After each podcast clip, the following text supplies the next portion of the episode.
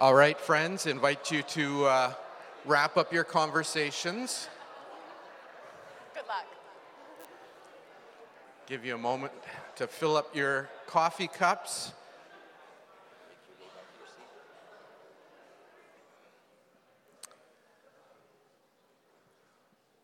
This morning, uh, our speaker is uh, Peter Ash. Peter is a, a long, uh, longtime friend and a member of uh, Jericho Ridge. He is the, uh, the founder and the CEO of Under the Same Sun, uh, which is one of our mission partners. And Under the Same Sun works with um, people with albinism in Tanzania and working against the discrimination and the uh, uh, the hardships that they face uh, in that culture simply because they are born with, with the condition that here in Canada um, doesn't seem like it should make any difference in terms of how you're treated, but there it's quite significant. And uh, so this morning, Peter is going to be speaking, but first we're going to have the story of the scripture that Peter is going to be speaking uh, acted out, read out to us by these fine people up here. We're just reading, not acting. so James and John, Zebedee's sons, came up to Jesus. Teacher, we have something we want you to do for us. What is it? I'll see what I can do. Arrange it mm, so that we will be awarded the highest places of honor in your glory. One of us at the right and the other at your left. You have no idea what you're asking. Are you capable of drinking the cup I drink, of being baptized in the baptism I'm about to be plunged into? Sure, why not? Come to think of it, you will drink the cup I drink and be baptized in my baptism. But as to awarding places of honor, that's not my business. There are other arrangements for that. When the other ten heard of this conversation, they lost their tempers with James and John. Jesus got them together to settle things down. You've observed how godless rulers throw their weight around, and when people get a little power, how quickly it goes to their heads. It's not going to be that way with you. Whoever wants to be great must become a servant. Whoever wants to be first among you must be your slave. This is what the Son of Man has done. He came to serve, not to be served, and then give away his life in exchange for many who are held hostage. They spent some time in Jericho. As Jesus was leaving town, trailed by his disciples and a parade of people, a blind beggar by the name of Bartimaeus, son of Timaeus, was sitting along the roadside. When he heard that Jesus the Nazarene was passing by, he began to cry out, Jesus, son of David, mercy, have mercy on me. Many tried to hush him up, but he yelled all the louder, Jesus, son of David, have mercy on me. Jesus stopped in his tracks. Call him over. It's your lucky day. Get up. He's calling you to come. Throwing off his coat, he was on his feet at once and came to Jesus. Jesus said, What can I do for you? Rabbi, I want to see. Go on your way. Your faith has saved and healed you.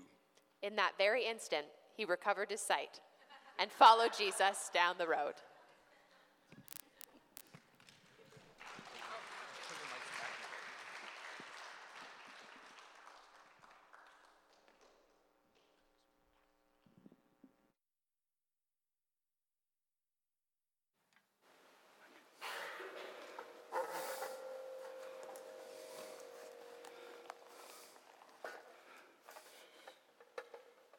Good morning, and thank you for that uh, wonderful reading. Um, I was getting excited when I heard about the acting part, but uh, it was pretty dramatic, so it pretty, came pretty close to, to acting, I think.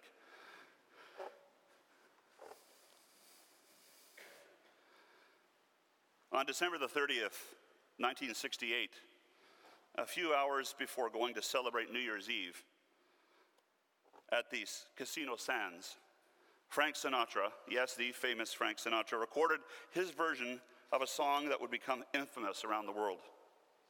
that would put him on the map internationally as a singer and performer. It said that he recorded the song in just one take, something artists almost never do. It was written, released in 1969, and it was entitled My Way. I'm sure you've heard it. It was an LP and then as a single. It rapidly reached number 27 on the Billboard Top 100 charts and number two on the easy listening chart in the US. In the UK, the single achieved a still to this day unmatched record, becoming the recording with the most weeks inside the top 40, spending 75 consecutive weeks from April of 69 to September of 71. No doubt most of you have heard the song, and no, don't worry, I'm not going to sing it. I won't try and sing to you. I'll stick to speaking. But here are the words. And now the end is near, and so I face the final curtain. My friend, I'll say it clear. I'll state my case, of which I'm certain. I've lived a life that's full. I've traveled each and every highway and more, much more than this. I did it my way. I planned each chartered course, each careful step along the byway, and more, much more than this. I did it my way. Although this work became Frank Sinatra's signature song, interestingly enough, I found out that his daughter, Tina, says the singer came to actually despise the song. He didn't like it, quoting Tina. That song stuck, and he couldn't get it off his shoe. He always thought that song was self serving and self indulgent. Anybody here like going to chapters? Maybe not this time of year, but generally? Or browsing for Amazon, on Amazon for books? Any of you big book readers? Well, let me tell you that one of the largest and fastest growing segments of the publishing industry is guess what? The self help section. In 2016, the US self help industry, and yes, it is a cottage industry, was worth about $9.9 billion just in self help book publication and printing. According to the report from Research and Markets, market researchers have predicted that the industry will be worth over $13 billion within the next three years by 2022. Think of the inherent contradiction of this, though, for a moment, if you would. You're reading a book written by someone else telling you that you can, in effect, help yourself. Think about it. It's self help. But I need you to help me, so I read your book. While I'm convinced that I'm helping myself. Do you see the inherent contradiction? The notion of self help betrays itself, does it not? Self help. You're talking to a guy and looking at a man who knows all about it. And this morning, I'm going to spend some time as we go through the Gospel of Mark in chapter 10, looking at what this interaction you just saw played out is all about and getting into the heart of God, hopefully. But in the story of that, I've understood that to most impactfully touch you and bring God's love to you and God's truth to you and God's word to you, I need to have an intersection and share an intersection of how my story intersects with God's story. Because we all have two stories, don't we? Every one of you here this morning has a story. You have a journey. It started the day you were born, and it's been unfolding day by day, week by week, month by month. Every consecutive chapter of your story is being written. You're very familiar with your story. Those around you know your story to varying degrees. Those closest to you know it well. But there's simultaneously this other story going on God's story, the kingdom story. Whether you see it or not, whether you know it or not, it is going on. If you have spiritual eyes to see, you'll see it. And this motif of blindness helps us move into that as we go through the passage this morning. And so this morning, I am called to show you how my story, because that's all I can give you, friends, is my story. I don't have anything else to bring to the table except for God's story as well. And how there's been this intricate dance between both stories, making me who I am and who I'm not. Some of you who know me well in the congregation know that for the last six months I've been on a sabbatical journey. You're talking to, you're looking at a man here who, at age 16, left his parents' home. And I have been economically self supporting ever since. My parents, for a variety of reasons, were unable to assist me. We were quite poor growing up, didn't have much, quite a humble family economically. My dad worked for the railway, He had a grade, educa- grade 8 education from Newfoundland. We lived in low rental apartments in a rough part of town in inner city Montreal. Me and my brothers often sharing a bedroom. It wasn't an easy upbringing. Two of us were born legally blind. I have a condition called albinism, which was referred to earlier, where my eyes are affected. I can't drive a vehicle. I could never see the blackboard in school. My mom suffered from mental illness from my earliest memory, and more about that later. My father had a series of his own challenges, including a drinking problem. And through all of my childhood years, I learned that I needed to be there helping and taking charge and providing stability and direction for everyone else, as did my brothers. So I became a helper, I became a leader.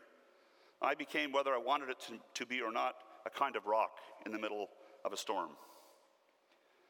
And this impacted my relationships, both within my family and within my relationship with God, or should I say, in my early years, my non existent relationship with God.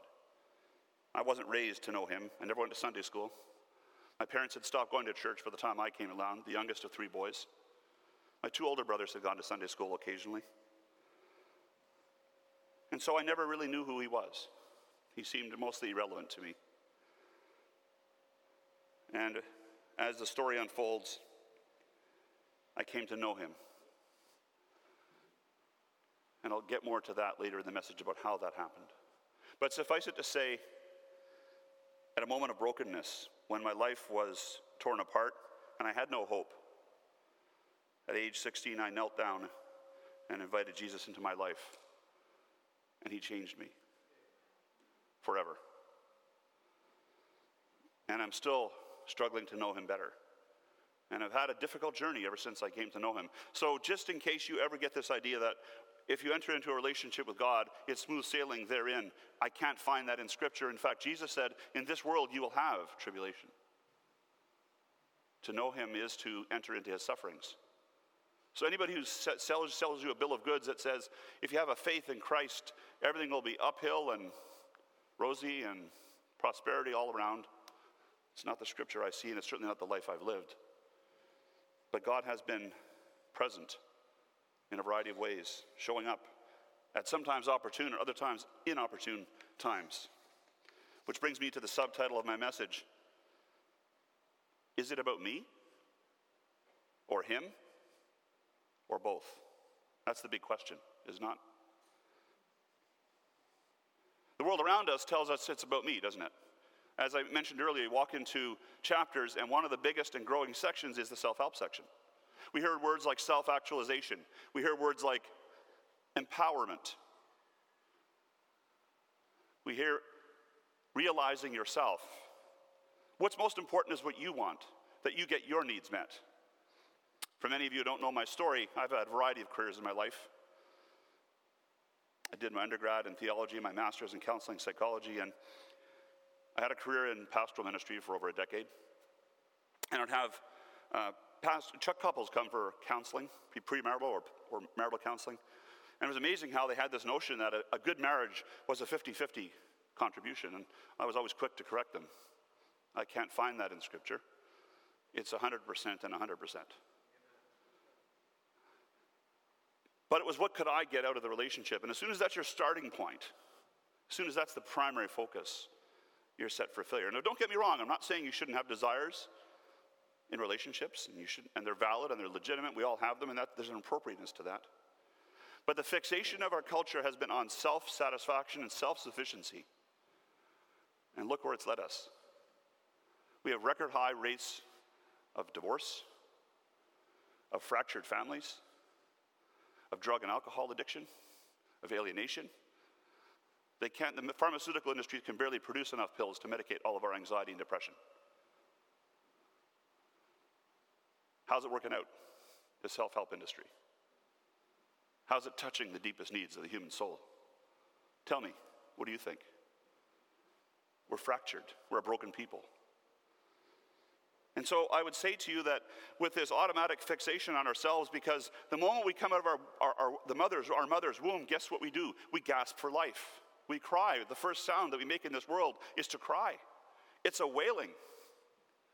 And often the last sound we make when we leave this earth is to wail. Because we need something. We need oxygen. We need sustenance. We need food. Our hearts need relationship. Our souls need God. My soul will never find its rest until it finds its rest in thee, O God, Augustine said.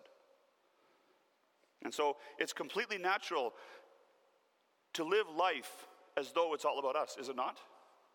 It's the most natural thing in the world, guys, to get up in the morning and think it's about me. I don't have to work at it, I don't have to practice it, I don't have to refine that skill. I'm pretty darn good at it. It's about Peter. If my wife or my son say something I don't like, it's easy for me to be hurt. If they don't do something I want them to do, or a friend doesn't come through for me the way I wish he would, it's easy for me to feel missed. If someone doesn't respond to me the way I'd hoped or ignores me, it's easy for me to feel hurt. Maybe that's just me. I'm sure you guys don't go through that, but it's completely natural to live life as though it's all about us. Those of us with children, of course, um, are always teaching this lesson, aren't we? You know, it's not all about you. Any of you have ever said that, I've had kids before? But here's the thing guess where they learned it? That it's all about them. A, it's their nature, and B, they had pretty good role models, probably. I'm sure the people closest to me have learned that I can be pretty self focused. It's an ugly part of me I don't like talking about, but to get real with life and to get real with God, we need to talk about it, brothers and sisters. The disciples were there, weren't they? Verse 35 to 45. James and John, sons of Zebedee, in Mark 10, they come to him and they say, Teacher, what do you want us to? They said, Teacher, we want you to do whatever we ask. Just think of the audacity of this. This is Jesus, the creator of the universe, incarnate, God incarnate in human form, the Son of God, come to earth as we talk about at Christmas. And these are two of his three inner circle. There was three in his inner circle, and these were two of them. And they're going around, they've been hanging around with Jesus for almost three years by now. Because Jerusalem's coming, they're at Jericho, they're going to Jerusalem, they're going to the crucifixion, and they haven't got the memo yet, I don't think, despite Gospels full of teachings. And the only question they can come up with was they said, Teacher, and by the way, the Greek word here for teacher is the teacher or the master, very impersonal, very positional. We want you to do whatever we ask. Wow. So, how arrogant, hey? I'm sure none of us have ever prayed that way. God, I want you to do whatever I ask. Here's the list. Get out the scroll. I got 75 prayer requests, and you better darn well come through on them. Number one, number two, number three. No, we probably couch it better than that. We're probably not quite that arrogant. But look at verse 36, because the question is going to be repeated in exactly the same structure of words in a few verses later to a different person. What do you want me to do for you? He asked. They said, We want you to do whatever we ask. We want like carte blanche. He says, Okay, let's get specific. Let's drill down a bit. What do you want from me? They replied, Let one of us sit at your right and the other at your left in your glory. Oh, not a big deal, right? kind of a small ask. You don't know what you're asking, Jesus said. Can you drink the cup I drink? Or can you be baptized with the baptism I'll be baptized with? We can. The arrogance continues. Jesus said to them, You will drink the cup I drink, and you will be baptized with the baptism I'm baptized with. But to sit at my right or left, it's not for me to grant. These places belong to those for whom they have been prepared. Ideally by the Heavenly Father, he's referring. 41. When he then heard about this, they became indignant when the 10 heard this, so there's 12 disciples. So these two guys, James and John, have their own little um, melee with Jesus. They get him in a corner. They're asking for the prime positions, the right and the left hand. Jesus is on the throne. He's the boss man. They're on the right, they're on the left. They want the positions of power. Now, understandably, the other 10 are a little ticked, right? They become indignant with James and John. So their emotions aren't around worshiping Jesus or humility, they're around being angry at their friends. So, lest you think the 10 are any better, they aren't. They're just ticked. Maybe they didn't get to ask the question first, or maybe they're afraid Jesus will grant it to them. Who knows? But Jesus calls them together and says to all 12, You know that those who are who are regarded as rulers of the Gentiles lord it over them, and their high officials exercise authority over them. Not so with you. And so whoever wants to become great among you must be your servant. And whoever wants to be first must be a slave of all. For even the Son of Man did not come to be served, but to serve and to give his life as a ransom for many. So here it is. I mean, these guys are the best and brightest we got. Like, these are the 12 people Jesus picked on the face of the planet in Palestine 2,000 years ago. And these are the best and brightest. There's a book called The Training of the 12 I read in seminary, about 700 page book, talks about the, the biographies and life stories of all these 12. And they were picked for very specific reasons. They ranged from being tax collectors, which were defamed and despised, to fishermen, to everything in between. But for some reason, Jesus selected these 12, and they represented his hope to bring the Christian gospel to the world and to change the world. And these three, especially, were the inner circle. There was Peter, James, and John. And look at them. The best he could come up with, the best the world had to offer, and all they can think about is what they want, what they need. So if the 12 are fixated on this, I think we're part of the club, ladies and gentlemen, this morning. So to become concerned about yourself is totally normal. And it's not entirely wrong. We need to make sure our health is taken care of. We need to make sure our emotional and spiritual well being is taken care of. I went through a very serious experience of burnout, and I had to take a six month sabbatical, which I'm coming to the end of in mid January. I had to attend to my well being. And so that feedback was given to me in a variety of ways in my life. And so attending to yourself is not wrong, it's not bad, it's normal, it's human. But you see, when that happens inside a vacuum without the presence and interception of Jesus in the story, when it's just about self, I dare say the life, your life will probably become a repeated train wreck. I'm just going to give it to you straight. Because even with Jesus, it's tough. Without him, I don't even want to try. And so that brings me to my second point later on. But you see, here we have the self versus servant model of leadership that Jesus talks about. He talks about how in the world, you know, you're the big grand poobah, the guy on top, and everyone scurries to your service. But he says it shouldn't be this way with you. He who wants to be great should be last. He who wants to be a, a leader should be a servant. He should give, he should care, she should serve, she should minister. And in the presence of that giving, in that presence of self sacrifice, something new and live and powerful comes to be in your life. Many years ago, when I was taking my master's program, in my first year, I had a seminary professor who made a statement. You know, I studied post secondarily for six years, and I remember maybe a handful of statements after all of it. Man, that was expensive. so this one's worth a lot of money. But I, I'm so thankful I remember it.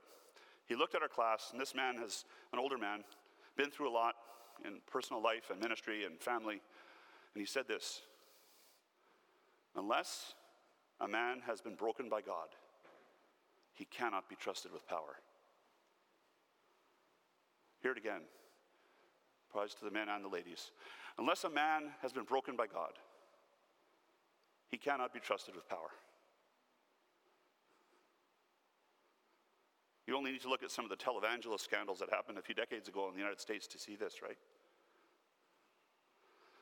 The wealth and the power and the fame that some of them had, and then their lives would break in sexual sin and they'd be broken, mere shadows of themselves before their congregations. And life would break them. But God's giving us a different invitation today. And you'll hear it later that we submit ourselves at the foot of the cross and we choose to be broken in His presence. Yes, you heard me right. We choose to be broken. Most of us will never choose to be broken. The same professor said there are two ways in his experience of 40 years of ministry and counseling that he discovered there's two primary ways people mature in their life, become more mature people emotionally, psychologically, spiritually. There's two big ways. There's one group of people, he said, who get up one morning and they say, I really want to grow up. I ought to grow up and be more mature and I want to be deeper and less self centered and uh, more focused on others and God. And they work hard at that and they become that way. The second group of people, life just kicks the crap out of them. And that's how they grow up. He said, by the way, the first group is about 0.1% of the population. The second group is 99.9%.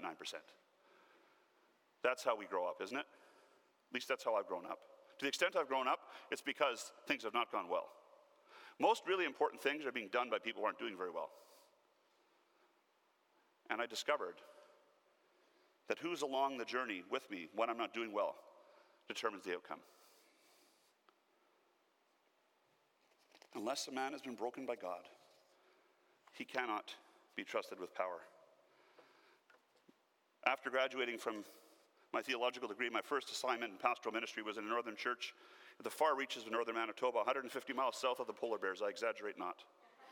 There were polar bears in my community. They shouldn't have been, but they were. And a member of my congregation phoned me once in a, she was excited and she was hysterical and she said, I have a polar bear in my driveway, what do I do? And I thought, why are you calling me? like I'm the pastor of your church. You want me to pray for you? I can do that. You can pray for the polar bear, I can do that. I said, call the natural resource officer. He'll come and deal with it. But she was hysterical. So this was a tiny, isolated town in the middle of nowhere. And I remember arriving there in my first ministry assignment, and it was like one in the morning, and it was February, and it was like minus 46, and it was pitch black. And I go into this little trailer, and there's frost inside the trailer on the walls.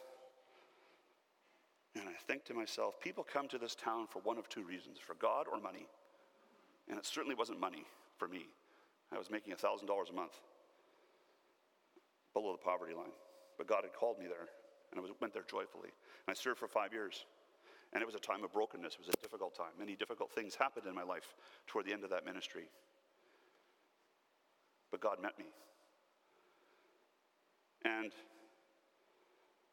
over and over again in my life, God has brought brokenness to me, whether it's been health problems, whether it's been bringing me to a part of the world I vowed I'd never go in Africa. I remember in, in seminary and college, I'd hear all these speakers talking about how God called them to Africa to minister to people who were lost. And they talk about witchcraft and witch doctors. And every single time, week in, week out, month in, month out, I thought, I'm not going there. I'm going to get a nice church in North America, and I'll maybe be a seminary professor, and that's my deal, and I'll serve God, and go. Okay, right, Lord? He had different ideas. And here I am dealing right in the middle of witchcraft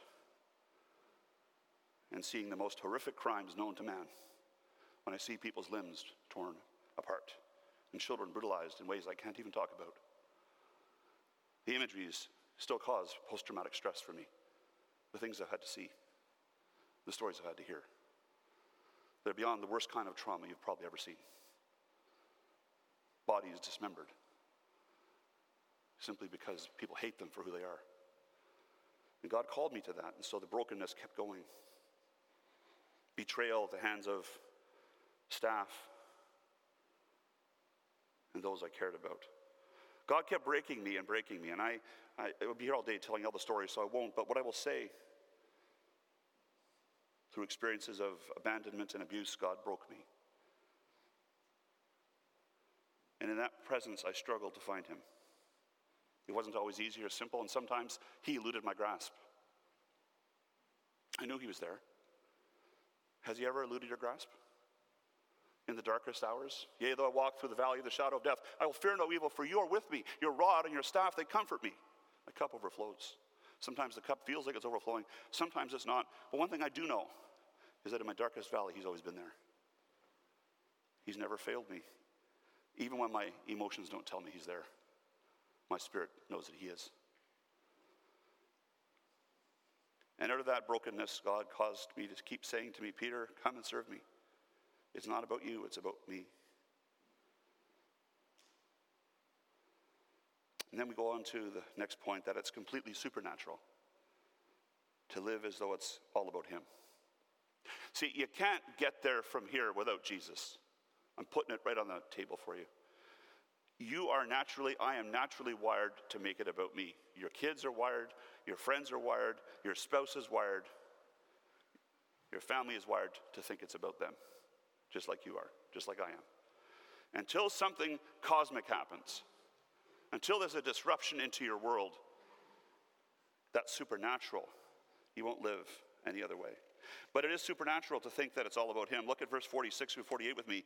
Then they came to Jericho as Jesus and his disciples, together with a large crowd, were leaving the city, a blind man, Bartimaeus, which means son of Timaeus, was sitting by the roadside begging. When he heard that it was Jesus of Nazareth, he began to shout, Jesus, son of David, have mercy on me. Many rebuked him and told him to be quiet, but he shouted all the more, Son of David, have mercy on me. But nothing can silence Bartimaeus. Indeed, opposition only fans the flame of his persistence in this account. The kingdom of heaven, it has been said, is not for the well meaning, but for the desperate. Bartimaeus is desperate, and his desperation is a doorway to faith, says J.R. Edwards, scholar on the book of Mark.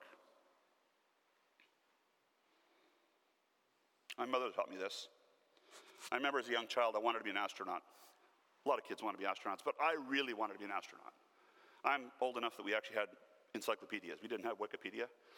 And we had these encyclopedias in the basement, and I, I know you're going to think I'm strange, but I actually used to crack it open and read it from the beginning to the end, each volume of it. Uh, maybe I was just really bored. Maybe I was really interested. I think it was a bit of both. And I got fixated on space and astronomy and all the planets, and I knew where they were located, the distance from the sun and the earth, and their temperatures, and how many moons they had. And I, I really had fantasized about flying into outer space. And I was dead set on being an astronaut. I remember one day, I'm going on and on about this to my mom. Might, might have been, I don't know, 10, 12 years old, something like that. And I said, Mom, I'm going to be an astronaut. She said, Peter, I have some news for you. And so she said, I said, What's that? She says, You'll never be an astronaut. Now, you might be sitting here thinking, That's a horrible mother. Aren't you supposed to indulge your children and tell them they can be anything they want to be and be supportive and all that? It's the best thing she ever did. I said, Mom, why can't you be an astronaut? She said, Peter, you're legally blind. You have 10% vision, you have 80% less vision than everybody else. You'll never be an astronaut because to be an astronaut, you have to fly a plane. You'll never pass the eye test to fly a plane. You'll never be an astronaut. My t- eyes began to well up with tears.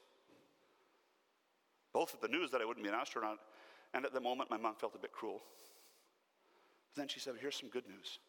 There's thousands of other jobs you can do. It's just that one. She reshaped my life.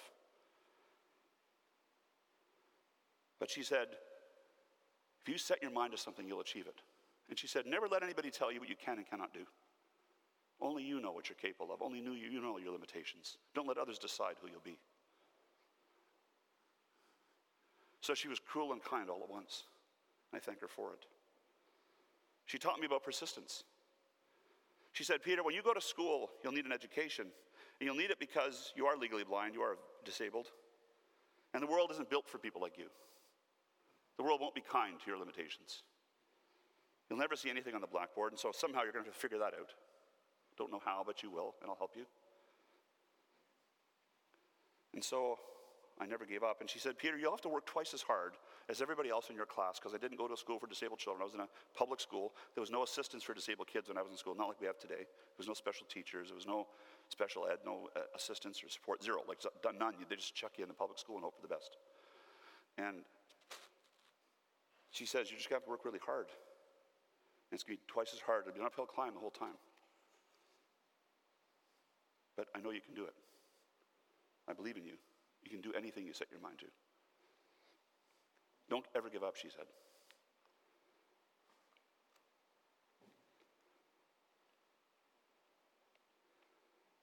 And so she taught me that I would need to rely both on the strength that I had in me, but then she added this. She said, one morning, I, one afternoon rather, I came home. I think I was in grade six, five or six, grade six, I think. It was an elementary school outside uh, the city of Montreal. And uh, I couldn't play baseball. I could never play team sports because I couldn't see the ball. And I tried to explain this to my teacher, and she didn't want to listen. She says, No, you're being lazy. You have a bad attitude. You should play and participate like all the other students. I'm thinking it's not about being lazy. I can't see the ball. It'll hit me in the face, but she's not getting this. And of course, I'm, my, I'm light sensitive. That's why I have these tinted glasses. And so I said, I just can't do it. There was no reasoning with her. She was forcing me outside. I'm a grade six student. She's a teacher. So what do I do? I have to listen, right? So I'm lining up and I'm at bat. And I'm shaking. My hands are shaking. Because I know darn well I'm going to miss that ball. I don't have a chance. And to make matters worse, the sun was coming right at me. And I had these glasses that were super expensive that my parents couldn't afford that I'm wearing. I thought that's the only chance I have. If I'm going to ever hit this ball, I got to wear them. They have a bit of a tint in them and they can help me a bit. So I'm up there and the ball's coming and I swing and of course I miss, but it's worse than I miss, it hits me right in the face. Boom, right in the center, breaks my glasses. All of my fellow students are laughing at me. They're all mad. I was the last to get picked, by the way, when they picked the team members. And the commentary was, we're stuck with him. So I have this moment of embarrassment, of shame, of anger.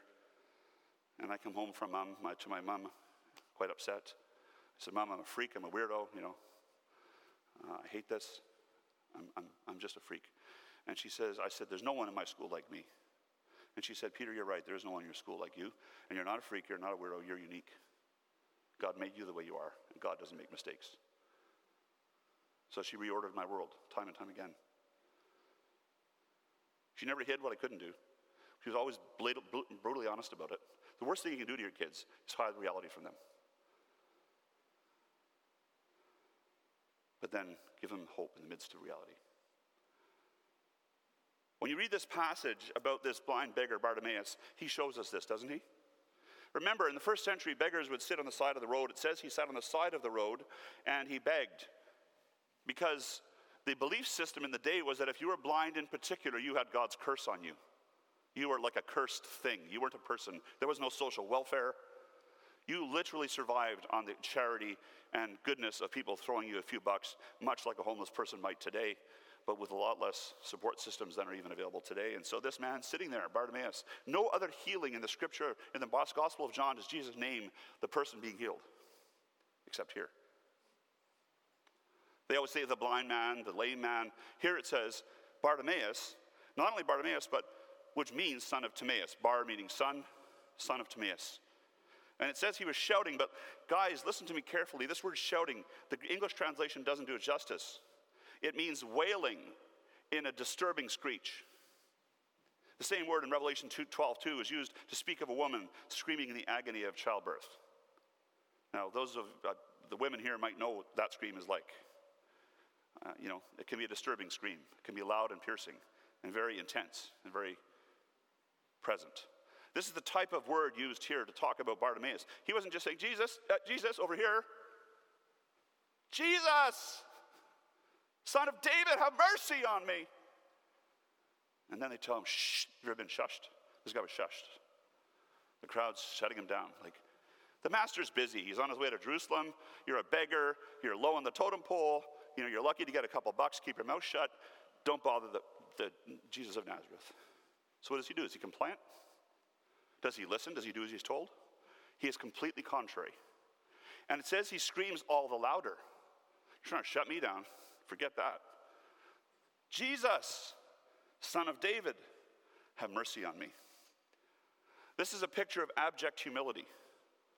It doesn't get much more humble than this a blind man and a beggar addressing the king of the universe. He doesn't call him Jesus of Nazareth as the crowd does. He uses a different term. He says, What? Jesus, son of David. That harkens back to the book of Isaiah, where it talks about how the, the Messiah will be from David's kingdom, David's throne, and he will cause the blind to see. Perhaps Bartimaeus had heard this story in the synagogue and knew that one day a deliverer would come that would make the blind to see, that would deliver his people, and he would be the son of David. No one, we're told here, is referring to him as son of David. Everyone else is calling him Jesus of Nazareth. It was a very human description. He was born in Nazareth. That was his geography. He'd be like Peter of Langley. Had nothing to do with his divine status. But somehow this, this blind, humble beggar knew who Jesus was. He knew something they didn't know, such that he screamed. He had a faith that was humble. He had a faith that was genuine. He had a faith that was real. I want to tell you a story about my dad. Because when I hear of Bartimaeus, I think of my dad. Donald Ash, born in 1927, died when I was 17. He came to know Jesus when I was 16. And God took him from me a year later. Still don't know why to this day. And I miss him. But he was a picture of abject humility.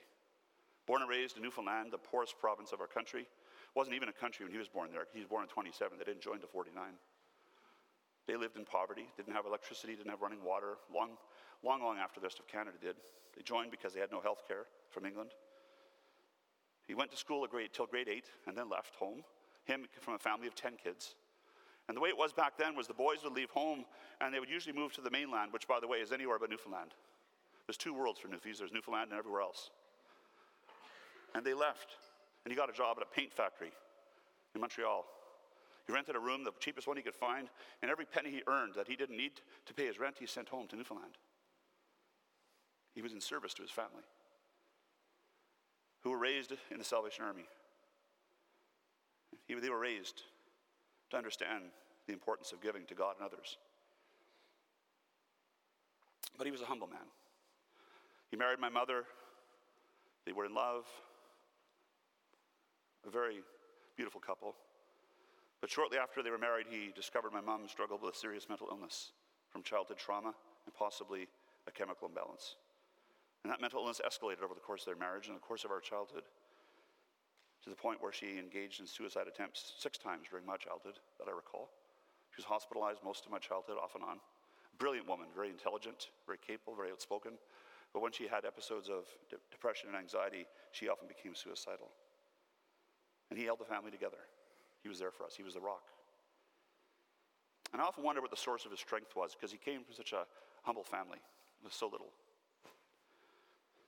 And he had drifted away from God, he told me later on for, for many years. I think he was angry at God for letting all this happen. And I was in my teen years, 14, 15. My two older brothers had left home. I'm the youngest of three. I'm living alone with my parents. My mom's mental illness had reached um, a real bad stage. And I come home one night after partying and drinking, doing drugs, trying to dull the pain of my life. And I come in drunk and high, way past the time I was supposed to be into our small little apartment in the tough neighborhood we lived in. And I expected to get in trouble from my dad. I expected him to yell at me, and I would have deserved it. And he knew right away that I was intoxicated and likely was into trouble. And he said, Peter, I've got a bed set up for you here near the, so I can hear you if you need me during the night, if you're sick. I've got a bucket in case you throw up. And uh, I'm just glad you're home. I'm glad you're safe. I love you. We're going to talk about this in the morning. That man showed me the love of the Father in a way I've never seen before and never seen since. That's the love of the Father. He takes you just as you are. No matter what you've done, no matter where you've been, no matter what you've been through, no matter what's trapping you, no matter what hurt or trauma you bear, no matter what you've perpetrated, He says to you, it's going to be okay. I love you just as you are. I think our world needs that message. And I'm not big enough to get it. I'm not big enough to offer that kind of unconditional love all on my own. I need someone bigger and stronger than me. As a teenage, broken teenage boy, I needed my father. And as a 50 plus year old man who's 54 now, I still need my father. Many things my dad didn't give me, but he gave me the most important thing. He gave me Jesus. Because later, not many months after, I came home another evening and I saw my dad kneeling by the couch on the telephone with the Salvation Army officer, tears coming down his face, begging Jesus to come into his life, change him. And he rededicated his life to Christ. He was a new man. When I say a new man, he didn't, his personality didn't change overnight, but there was something different in his heart. He was never unkind, but there was just this, this difference about him that was real. He kept inviting me to church. I tell, kept blowing him off, telling him to go fly a kite. I was hard. I was angry. Eventually, I came, and one say in the evening service, I accepted Christ. And after that, I remember another night coming home, or I was actually getting ready for bed. My dad was kneeling by the couch praying. And I remember him saying, God, save my sons. God, save my sons, all of them. And one by one, all three of us eventually came to know Jesus. The, the effective, fervent prayer of a righteous man is powerful and effective. But he was a man of humility and brokenness. This grade eight educated Newfoundland guy who worked for the railway his whole life at a job that paid very little as a stockkeeper, who cared for his mentally ill wife and was a rock of Gibraltar for his sons. Gave us Jesus. He was willing to humble himself before God. And that brings me to my last point. Our life is radically altered only when we submit to his divine disruption. Jesus stopped and said, Call him.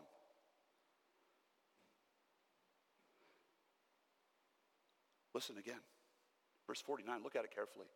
Jesus stopped. You know what the, the, original language means? That's why I use the message for the dramatized version. It means he stood still. Or, better yet, he stopped in his tracks. There is no other instance like this in the Gospels where Jesus stops in his tracks. It wasn't like he was just walking along and, oh, yeah, come over here. It wasn't a casual thing. He was stopped dead in his tracks. He stood still. This, something about this man made God in human flesh stand still. He stopped in his tracks. There's something about this Bartimaeus guy that's completely different than the disciples. Remember the disciples? What were they on about? Who's going to be at the right? Who's going to be left? We want you to do whatever we ask. What's Bartimaeus? Contrast him with the behavior of the godly, selected Christian disciples. Look at the blind beggar compared to the disciples. Jesus stopped and said, Call him. And so they called the blind man, Cheer up, on your feet, he's calling you. A bit patronizing, I think, in the latter part of verse 49. You know, there, there, blind man. You might get something out of this guy, get off your feet. Throwing his cloak aside, he jumped to his feet and came to Jesus. By the way, when it says he threw his cloak aside, that was an outer garment, a tunic. They dressed differently than we dress today. It wasn't like a jacket, he just took his jacket off and put it on the back of the chair. When you would take off your coat or your cloak or your garment, the Greek word here, he was basically stripping down to his undershirt in public. Okay? Why? Is he just weird? No. It was an act of humility. He was vulnerable, he was exposed, he was showing himself to Jesus. He took off his coat. No one told him to. Jesus didn't tell him to. The disciples didn't tell him to. The crowd didn't tell him to. It occurred to him somehow that I'm going to take off my. It was like a reaction. I'm going to expose myself vulnerably to Jesus. I'm going to present myself in a, in a position of vulnerability. I'm going to not hide before Jesus. Throwing his cloak aside, he jumped to his feet. This wasn't a stroll, this wasn't a casual walk. he came to Jesus. And then what does he say in 51? Remember the question he asked the disciples? What do you want from me? He says the exact same question again in the exact same set of words, same sentence structure. What do you want me to do for you? The blind man said, Rabbi, I want to see. Go, said Jesus. Your faith has healed you immediately. He received his sight and followed Jesus along the road.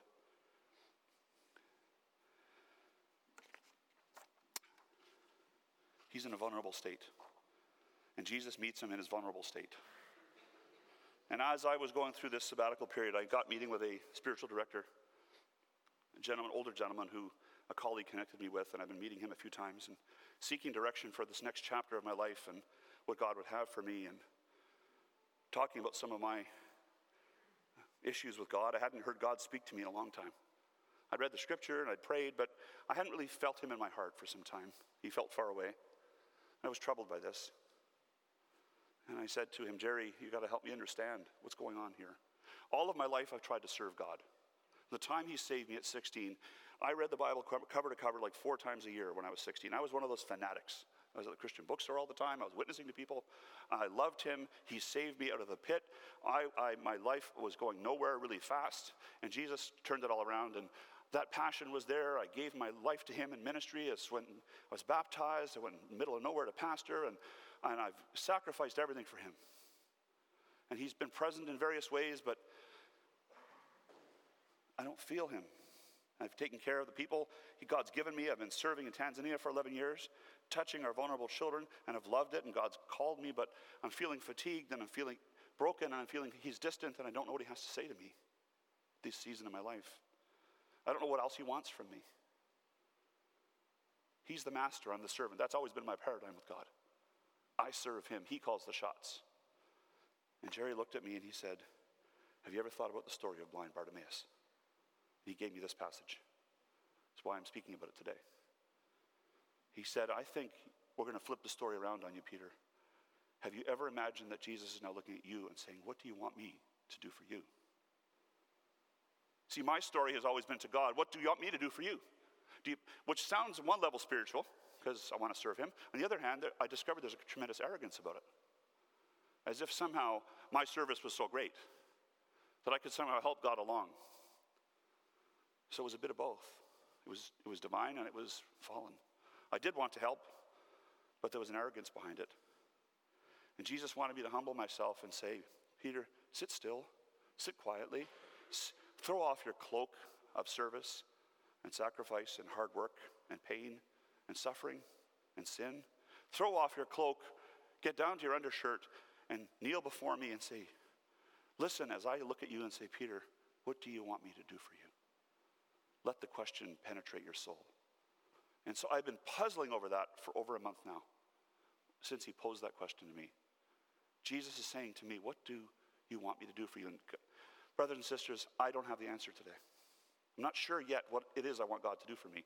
But what is more important to me than I have the answer is I know He's interested in me in a way I haven't known that before. He's interested in me. He's interested in you. Really interested in you today. More than it would blow your mind if you knew how interested He was in you. I want to tell you a story of a woman named Charlotte Elliott. She was born in 18, 1789, a long time ago. She lived 82 years. For 30 years, she was an artist and a comedian. Her father and grandfather were ministers. She came from a very religious or Christian home. She became very ill at around 30 years of age. I mean, really ill. Like, she was eh, unable to walk, unable to stand. She was bedridden for almost the last 50 years of her life. We don't know from the historical records what illness she had, but it was severe. She was in chronic pain, racked in pain, unable to move. This, this, you know, this vibrant, artistic woman was, was stopped in her tracks at age 30 by illness. She became angry at God. She heard all the answers because her father and grandfather were pastors, and there was all kinds of you know, church people around the house. And she felt God far away, and she didn't know where he was or why he was letting this happen. And one day, her father had a friend over who was also a pastor who decided to gently speak to her about God and ask her where God was in her heart, and her life.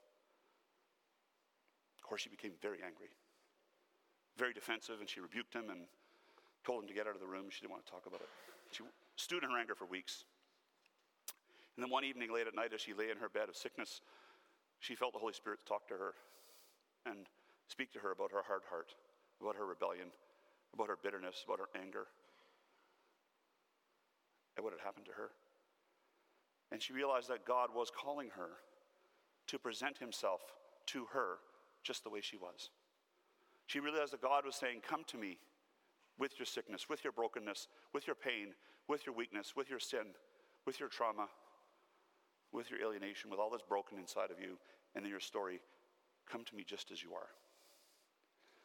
So, in the middle of the night, one evening, she got out her pen. By this time, she had written about 150 hymns and poems, and she wrote another one Just as I am. Just as I am. And it was booked, by the way, that song, Just as I Am, many of you have heard it, was first published in a hymnal called the Invalids Hymnal. Millions would only come to know Jesus as that song was sung through Billy Graham crusades around the world. It was used in his ministry just as I am, without one plea, but that your blood was shed for me, and that your, you bid me come to you, O Lamb of God. I come. I come. Just as I am, and waiting not to rid my soul of one dark blot, to you whose blood to cleanse each spot, O Lamb of God, I come. And here's the third stanza Just as I am, poor, wretched, blind, sight, riches, healing of the mind. Yes, all I need in you I find, O Lamb of God, I come. Now, I want you to understand the story of this song. And think of the woman who wrote it. She understood what Bartimaeus did, didn't she? That he was her master. If you look at the text where it says in verse 51, Rabbi, remember that's what Bartimaeus calls Jesus, Rabbi? It's a personal Aramaic term. The language of the day that they spoke on the street was Aramaic, not Greek. In Aramaic, the word rabbi, some older translations say Rabboni, it means my master, my teacher. It's a very intimate, personal word. Remember back in verse 35, the disciples called him master? They used a different word in Greek, which means the master, the teacher. So they asked the teacher, What can we get out of you? He asks, My master. I want to see. So today, is Jesus the master, or is he your master? Is he my master? It's a very personal and intimate cry. And so, my question to you and to myself today is Are you willing to be disrupted by him today? I gave you my tale of divine disruption. My life went on to do other things in church ministry and later in business, and I was afforded success beyond what I had imagined. For reasons I still don't know, God has been kind and generous.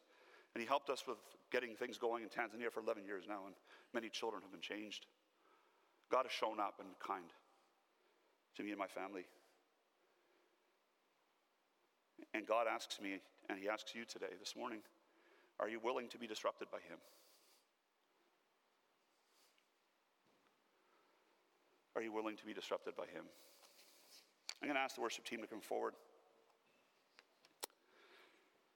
And as we uh, wind up,